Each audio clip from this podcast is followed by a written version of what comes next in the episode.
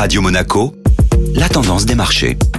La tendance des marchés avec la Société Générale Private Banking. Bonjour Laura Guilal. Bonjour Eric. Entre ralentissement économique et résultats d'entreprise, les marchés boursiers ont replongé ce mardi. Les inquiétudes quant à la montée de l'inflation, aux problèmes d'approvisionnement et à la guerre en Ukraine restent au cœur de l'actualité.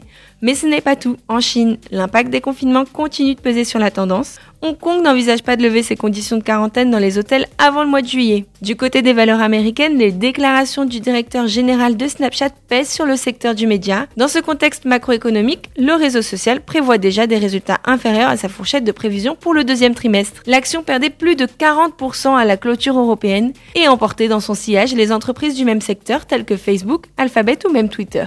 Enfin, les chiffres d'activité du mois de mai dans la zone euro sont ressortis en dessous des attentes.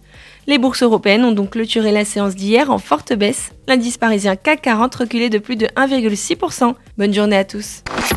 Société Générale Private Banking Monaco vous a présenté la tendance des marchés.